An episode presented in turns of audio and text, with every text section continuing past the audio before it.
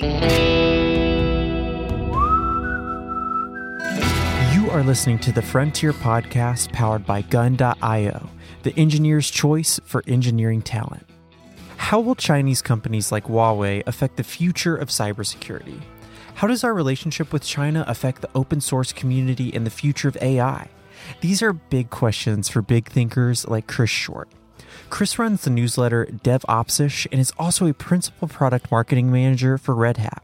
In this episode, Chris and Ledge discuss the fundamental differences between US and Chinese internet, the technological, legal, and contractual hoops companies jump through in order to tap into a Chinese market, and a breakdown on how Huawei could shape the tech landscape in years to come.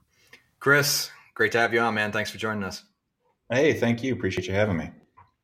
Can you give you know just a little background story of yourself um, and your work? You know, just so the audience can get to know you a little bit.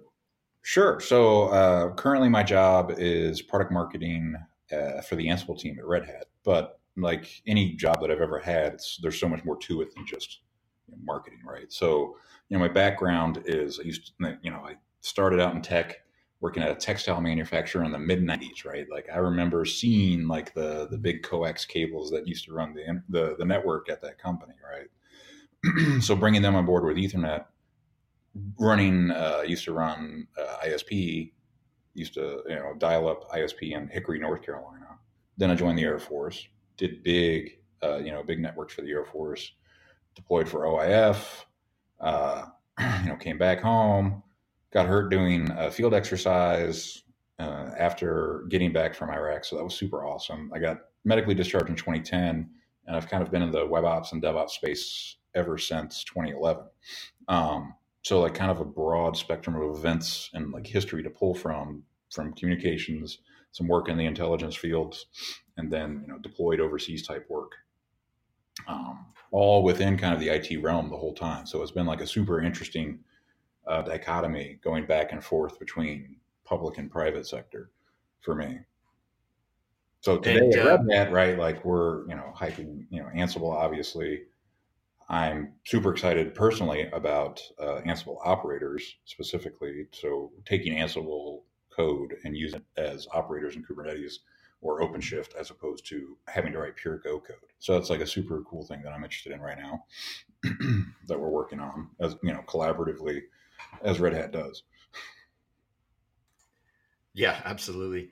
And uh, before before we get too far, you know, I want to make sure everybody knows about your newsletter because that's actually how I. Oh yeah, I completely forgot that. Sorry.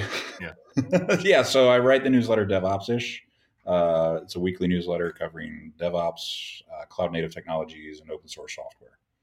DevOps. Yeah. So make sure make sure you sign up for that. Yeah. So it's like super broad coverage there. So off mic, you and I got to talking a little bit about how you know current research topics, right? You know, you have to read everything when you write a newsletter like that. Mm-hmm. But uh, you know, this is the really interesting. Uh, you had some thoughts on the like the emergence of, of China into and from that that uh, technology and DevOps and, and business uh, perspective. You had some things to say that I, I haven't heard a lot about. Before. Yeah, so dive into that. Yeah, so like I think you know, there's a lot of there's a lot of stories in the media right now, and you're seeing it from both sides, right?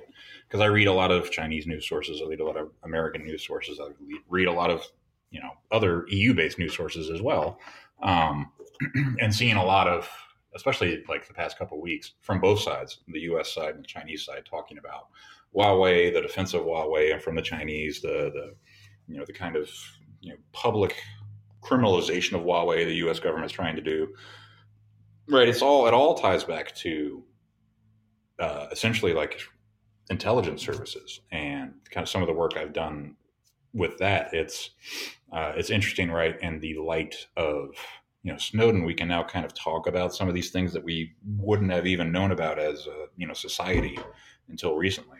Um, so you know the U.S., the Chinese, they they have intelligence services. Those intelligence services surveil the internet. Uh, obviously, the Chinese government has the Great Firewall of China, and that's how they manage you know their internet access. It's very restrictive um, a U.S. company can't just walk into China and do, you know, like an internet connection and start up a service, right? Like they have laws in place. The Chinese government has laws in place that only Chinese companies can, you know, certified to work on their telecom industries, which are typically government, you know, owned companies. Um, they have a license to operate. uh, and it's you know all these regulatory requirements to get that. And there's only a handful of U.S. companies or international companies in general that have a license to operate in China themselves. They usually have to participate with like a subsidiary of a Chinese company to actually get access to the internet for the services they're trying to provide inside China. So somebody like Cloudflare, they did a few years ago, great blog post about like all the hoops they had to jump through technologically, you know, legally, contractually, the whole nine yards just to get a point of presence in China. Um, and keep in mind, like the internet in China is a very different internet than it is in the US. Uh, a, uh, it's Chinese based. So, B, because of its kind of you know separation from the rest of the internet, uh, they have services that are similar to Twitter or whatever, um, Facebook, the whole nine yards. They have comparative services on the Chinese side of things that are 100% run and owned by the Chinese you know company that maintains them. so, Twitter use in China is like very minimal uh, LinkedIn use is pretty good. You know, uh, Facebook, I have no idea what the usage is in China. I'm sure Twitter and China are both trying to break into, or Twitter and Facebook are trying to break into the Chinese market because of the massive population and growth of internet users there. It only makes sense. So, you know, just to give you an idea of kind of the landscape, it's not like operating anywhere else in the northern hemisphere, right? Or, you know, if you work with Australia or you know, some countries in Africa, um, New Zealand, you know, typically pretty easy to work with. China is like a whole other regulatory ballgame.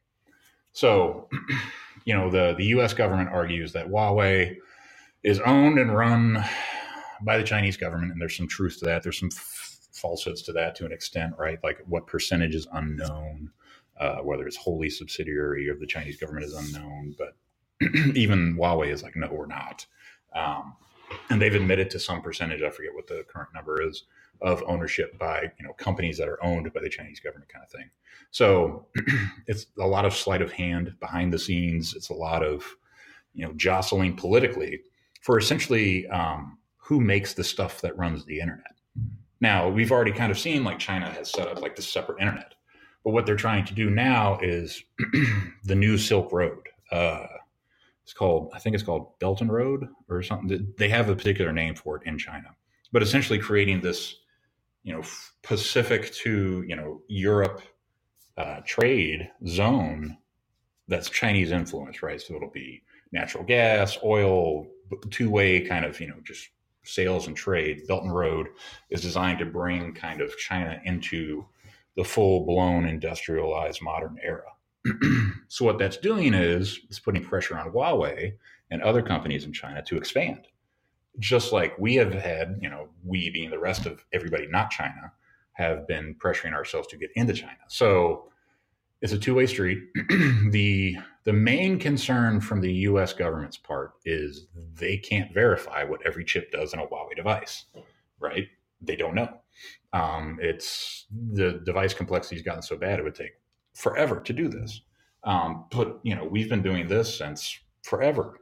Uh, you know, we did it with the Soviets. If we could get our hands on some Soviet technology, we would take it apart and figure it out. And you know, eventually, a couple years later, we'd have it in our arsenal as well. Same thing with the Chinese, right? Like, if they can get a hold of something of ours, which the U.S. has accused them quite a bit of intellectual property theft, and there's some facts behind that as well. Um, it's it's it's always like this. It's always going to be like this. But we've never seen in our lifetimes this literal like kind of kind of this new number one rising up. Uh, the last time this kind of like happened, yeah, the Cold War could kind of count as like two people or two countries, two groups of people jockeying for number one on the global stage. But statistically, uh, the USSR didn't compete very well with Russia economically, or the USSR didn't compete with the US economically very well. China, and by a lot of economic indicators, has already like outstripped the U.S. Um, there's some, you know, there's some Bible somewhere that says the usb must be number one. Um, China has rewritten that Bible, right? Like they are taking the world stage by storm and saying, you know, yes, you've done this this way and this has worked well for you, but we'd like to try things a different way. And they have the size and the weight and the growth and the influence in the world now where it's causing some concerns between you know old school allies from like World War II. The US and the UK, the Australians are right there in China's backyard. They're trying to figure out where do they fall? Do they want to buy Huawei equipment? Do they not? And then when you look at 5G and AI and how influential that'll be in the future, building these 5G networks and then being able to tap into them is highly, highly savory to intelligence services, right? Um,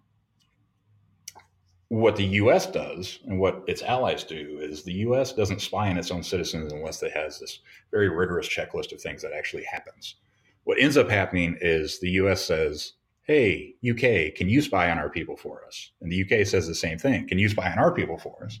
And this actually goes way back to the Five Eyes days of World War II. Like this established relationship has been around since I think the 70s, as far as like country v country spying.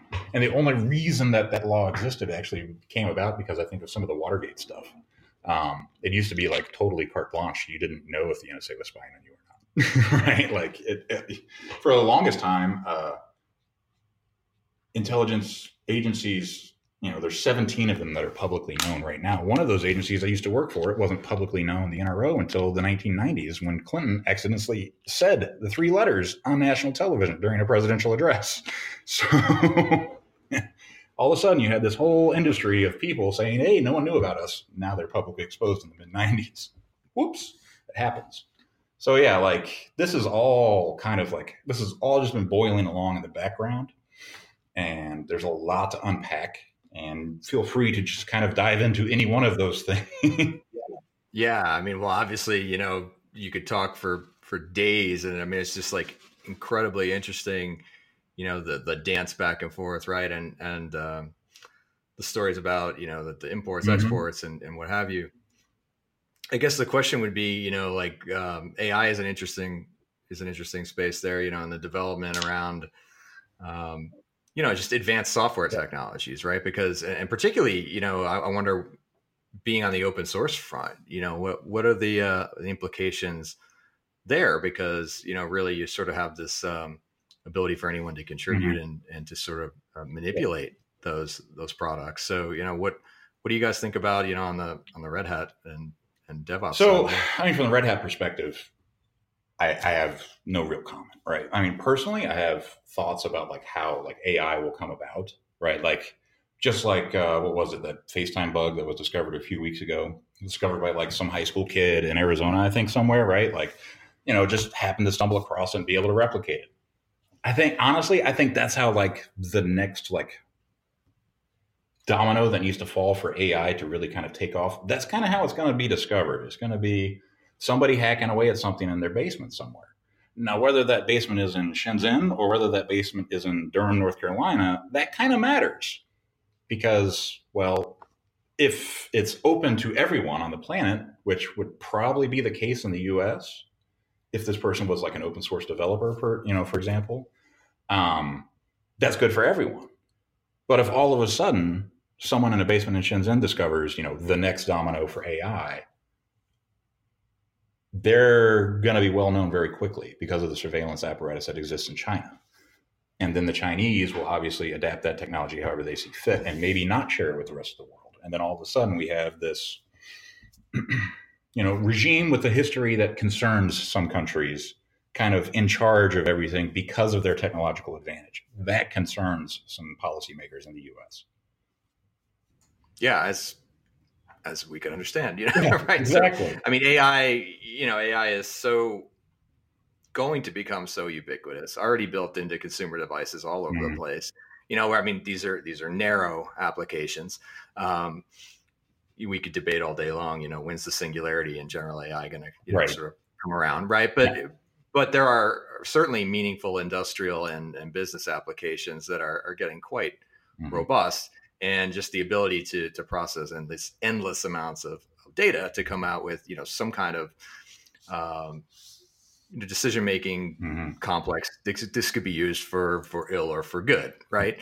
And you know i guess that's that's the question. It's not even that right? Like it's it's so much of it's never just one thing with the us chinese relationship. It's always a multitude of things and it's never just us china right? Like it's a big globe. We're all interconnected now there's all these other players that are in the mix as well. Um, so when when the U.S. is mad at Huawei and they accuse Huawei of stealing intellectual property, the real crux of the argument is well, all these US customers or companies had to spend this time, effort, energy to patent this intellectual property that they've built their business around. And China possibly went in and just stole it overnight one day and now they're building the same product at a much lower cost because they have zero r&d budget and they didn't need it to begin with anyway um, the r&d budget was $1000 and you know the next zero day they discovered and that's all it took for them to get to intellectual property that they can bake into anything now for any of their businesses, and they have a competitive advantage already just from that right there. So that's kind of the U.S. story on that side. Now, what's going to be interesting is as China evolves, will we start doing the same things to China? Because obviously, you know, our, our defensive policy within the U.S. regarding internet infrastructure has changed under the current administration. Defend forward is the current kind of strategy, whereas don't let the attackers come to your door maybe go find the attacker's door and close it before they can use it kind of thing. So defend forward is kind of what they're saying is the technology strategy or defense strategy now for cyberspace, as the government calls it. and I mean, you know, cybersecurity is, is just like changing every day. I mean, it's just like right, and that's where like AI, like yeah, AI, cybersecurity, right, like quantum computing, all these things kind of it's play together, converge, right? Right. Uh, in, in a short period of time, it's certainly less than ten years, if not less than 5 mm-hmm. where you have the convergence of all these very powerful um, technologies, and you know, quantum encryption, and you know, people are experimenting with quantum communication now, and mm-hmm. you know, just the networking technology is is leaps and bounds. Um, well, yeah, I read something the other day, like they figured out the Chinese some Chinese military industrial company figured out a way to create quantum radar, or like in a very small like lab environment. But basically, it's like you need a photon and then another photon, and that's how you create radar. Like one bounces, the other doesn't, but they disconnect. That's how it knows, right? Like oh, only one came back, the other didn't, kind of thing. Uh, and I could be way off on like calling it a photon or whatever, but like the Chinese figured out that this bond that exists between these two molecular objects of radio wave uh, can be stretched like long distances. So you could literally figure out if something stealth is out there because this bond now is broken because something broke this molecular connection between radio waves. It's super, super crazy to think about. Right. So yeah. There's so many applications where you go like that's amazing and and oh well, right, like, you know, oh my god that's terrifying right right, like, yeah. right. and you get down to this like do I want uh, do I want the bad guys to have that? Wait a second, am I the bad guy? You know, and, right? You know, yeah, like get into the yeah, the U.S. government thinks it's the good guy, right? right, right. You know, no matter what. Right. Yeah, absolutely. And it, and it comes down to you know sort of how will two number ones, like you, put it, mm-hmm. you know, sort of get along in a technologically advanced um, society. So we could go on forever, you know, obviously. Yeah, so, so let's let's break it down to you know one one or two takeaways you know i guess from but i'm interested in like think about you're consuming so much information from mm-hmm. the entire industry you know and you're just out there like thinking and talking and writing about you so much maybe a couple of trends that you know the engineering audience must pay attention to you know in the next 12 months oh okay so for 12 months uh, pay attention to uh, as far as on like the systems back inside Kubernetes, but like how to make Kubernetes easier, right? Like Kubernetes is not the end goal. Like Kubernetes should like just fade into the background, just like the CPU. Although thank you Spectre and side channel attacks, it's now back in the forefront. Um, but right, like we don't really think about where our CPU came from unless we're really talking about some particular application specific thing. We only care about megahertz or what class or you know some some certain one spec in the CPU. Um, like Kubernetes needs to get back to that level of not back to it, but actually get to the level where people just assume it's there, where the APIs are just there and they function well and they're stable and easy to deploy and manage. Um, after that, you really kind of need to look at if you're not writing stuff in Go or Rust as an engineer, you kind of have to ask yourself why. Um, I think we've seen enough stable Go code running at scale out on the internet at this point that there's really kind of yes, Java is the predominant language out there right now, but there's kind of no reason why Go can't fill a lot of those voids uh, that Java is filling uh, and usually in a much more efficient manner. For a third thing, I mean, it's just there's. I've come to the conclusion that there's no way to separate tech from everything else in the world. So, you know, like my newsletter, we dive, I dive into topics of politics and, you know, diversity and inclusion and all these things because the world is so interconnected now. You can't have your politics over here and your tech over here. The two touch now. And like you need to just kind of learn to operate in that space. Big thinking stuff, man. I love that. I mean, it's not to say that it's the right thing. It's just this is the reality of the world we're in. Yeah, it's just like uh, I I take away the lesson just you know consume as much as you can and try to draw lines because you just need to put it all together and you can't be a yeah a, a single discipline professional anymore. No. You just you won't get anywhere. No, if you're if you're the best widget maker in town, prepare to have somebody come out widget you. You know, seriously. Yeah, absolutely. Well, Chris, that's fun spending time with you, man. I love the love the direction we took it there. Thanks, I appreciate it. This was pretty fun. Thanks for listening to the Frontier podcast produced by Gun.io. We're the only freelancing platform where engineers actually go to hire other engineers. If you enjoyed the show and want to learn more about how to hire or freelance with us, head over to gun.io slash podcast to get in touch, and we'll pay for your first 10 hours with a kick ass engineer.